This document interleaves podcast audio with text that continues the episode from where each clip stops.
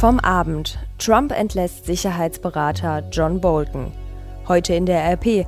Nach Großbrand im Marienhospital. Die Suche nach der Ursache geht weiter. Und das kommt auf uns zu. Im Bundestag beginnt die Generaldebatte. Es ist Mittwoch, der 11. September 2019. Der Rheinische Post Aufwacher. Der Nachrichtenpodcast am Morgen mit Laura Harlos an diesem Mittwochmorgen. Ich freue mich, dass ihr zuhört. Wieder einmal feuert der US-Präsident Donald Trump einen wichtigen Mitarbeiter. Diesmal hat es seinen Sicherheitsberater John Bolton getroffen. Er und andere in der Regierung seien bei vielen von Boltons Vorschlägen völlig anderer Meinung gewesen. Deshalb habe er ihn um seinen Rücktritt gebeten. Das schrieb Trump zur Begründung auf Twitter. Diesen habe Bolton dann am Dienstagmorgen eingereicht. Bolton widersprach allerdings der Darstellung des US-Präsidenten zu seinem Rücktritt. Er schrieb auf Twitter, er habe am Montagabend angeboten, zurückzutreten. Trump habe daraufhin gesagt, lass uns morgen darüber sprechen. In den vergangenen Monaten war Trump mehrfach mit Nachfragen konfrontiert gewesen, ob er mit Boltons Arbeit zufrieden sei. Er hatte Bolton bis dato stets verteidigt und etwa gesagt, er wisse um dessen Rolle als Hardliner, habe aber auch andere Berater, die einen weniger harten Kurs verfolgten. Bolton gilt als Befürworter eines Regimewechsels im Iran. US-Medien hatten berichtet, Differenzen zwischen Trump und Bolton habe es auch beim Thema Afghanistan gegeben. Bolton war seit April 2018 nationaler Sicherheitsberater Trumps. Ein Nachfolger will der Präsident in der kommenden Woche bekannt geben. Schauen wir auf weitere Themen aus der Region. Nach der tagelangen Suche nach einer flüchtigen Kobra in Herne kann der Verursacher der aufwendigen Aktion noch immer nicht eindeutig belegt werden. Die Stadt geht weiter fest davon aus, dass die gefährliche Monokelkobra aus dem Bestand eines Mieters des Mehrfamilienhauses stammt, in dessen Treppenhaus die Kobra zwischenzeitlich unterwegs war. Das betonte gestern ein Sprecher der Stadt. Der Mieter verweigert allerdings jede Kooperation, dabei soll er mit Reptilien gehandelt haben. Der Mann bestreitet, dass ihm die ausgebüxte Kobra gehört und will das Ordnungsamt auch nicht in seine Wohnung lassen, um etwaige Beweise zu sammeln. Wir arbeiten aber weiter daran, so viele Anhaltspunkte zusammenzubekommen, dass wir ihm die Kosten für den Einsatz und seine Folgen in Rechnung stellen können. Das sagte der Sprecher weiter. Die Kosten für den Einsatz schätzt man auf einen mittleren fünfstelligen Betrag. Nun wolle man versuchen, die Cobra auf Fotos zu identifizieren, die die Behörden zu einem früheren Zeitpunkt in dem Haushalt des Schlangenhalters gemacht hatte. Die Behauptung des Mannes, die Schlange sei vermutlich zugelaufen, nannte die Stadt in einer Mitteilung absurd.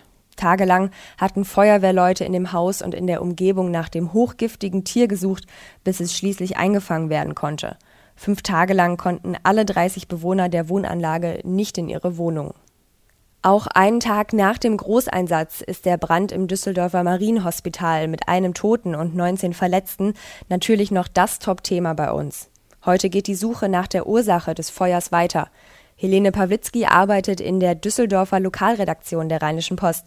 Helene, was ist denn inzwischen über den Brand bekannt? Das Feuer brach in Zimmer 19 auf Station 2 aus, und zwar kurz nach 23 Uhr. Daraufhin hat die Brandmeldeanlage ausgelöst, wodurch automatisch die Feuerwehr alarmiert wurde.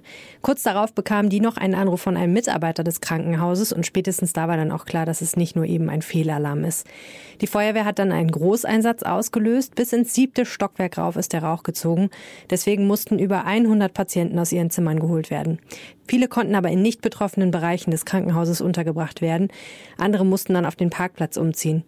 Ich habe mich mit einem Patienten unterhalten, der wegen Nierenproblemen im Marienhospital lag. Der war ziemlich geschockt, aber hat sich sehr gut versorgt gefühlt. Gibt es schon irgendwelche Erkenntnisse über die Ursache des Brandes? Nein, dafür ist es nach Aussage der Polizei noch zu früh.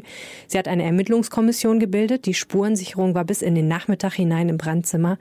Die häufigsten Ursachen für Krankenhausbrände sind technische Defekte, Unachtsamkeit und Brandstiftung, sagen Experten. Sehr viele Menschen vermuten auch im Netz, dass der Bewohner des Brandzimmers vielleicht geraucht haben könnte. Das ist aber wirklich reine Spekulation. Möglicherweise erfahren wir heute auch mehr zur Ursache.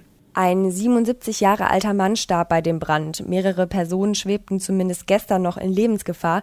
Hätte das verhindert werden können? Das ist schwer zu sagen. Äh, ich habe aber nach meinen Recherchen bislang den Eindruck, dass die Feuerwehr einen ziemlich guten Job gemacht hat. Auch die Mitarbeiter des Krankenhauses haben alle mit angepackt und geholfen. Dann bleibt noch die Frage, ob der Brandschutz ausreichend war. Ähm, zumindest war er auf dem neuesten Stand. Die betroffene Station war nämlich gerade mit Brandschutz saniert worden.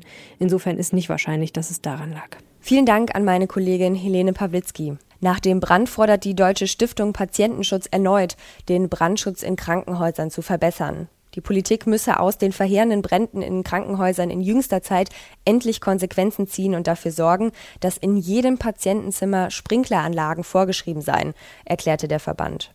Sprinkleranlagen hätten aus Sicht mancher Krankenhäuser allerdings den Nachteil, dass sie die teuren elektronischen Geräte beschädigten, zum Beispiel im Fall eines Fehlalarms. Nach Angaben des Bundesverbands Technischer Brandschutz hat es in diesem Jahr 33 Brände in deutschen Krankenhäusern gegeben, bei denen 60 Menschen verletzt und sechs gestorben sind. Weitere Hintergrundberichte und Interviews zum Großbrand findet ihr auf RP Online. So haben wir zum Beispiel mit dem gestrigen Einsatzleiter der Feuerwehr, Carsten Hahn, gesprochen. Auch in unserem Düsseldorf-Podcast Rheinpegel wird es nochmal ausführlicher um den Brand gehen. Die neue Folge erscheint am Freitag. Und dieses Thema kommt heute auf uns zu und damit auch die Frage, ist das der letzte Haushalt der großen Koalition? Das schwarz-rote Bündnis wackelt. Die SPD entscheidet womöglich Ende des Jahres, ob es auch wirklich fällt. Das ist natürlich Zündstoff für die heutige Generalaussprache im Bundestag, den Höhepunkt der Haushaltswoche. Um 9 Uhr, also gleich schon, spricht Bundeskanzlerin Angela Merkel, wenn es um den Etat des Kanzleramts geht. Diese Gelegenheit wird traditionell für eine generelle Diskussion um den Kurs der Bundesregierung genutzt. Und am Haushaltsentwurf von Finanzminister Olaf Scholz dürfte es auch noch mal Kritik geben. Schließlich ist das geplante Klimapaket noch gar nicht eingerechnet. Jan-Henner Reitze berichtet für die Deutsche Presseagentur.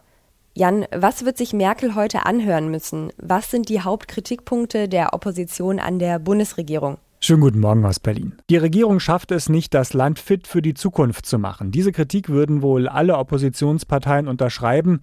Keine Antwort auf die schwächelnde Konjunktur, keine Antwort auf die Herausforderungen des Klimawandels und stattdessen krampfhaft festhalten an der schwarzen Null, also bloß keine neuen Schulden machen. AfD oder FDP fordern zum Beispiel den Soli komplett abzuschaffen.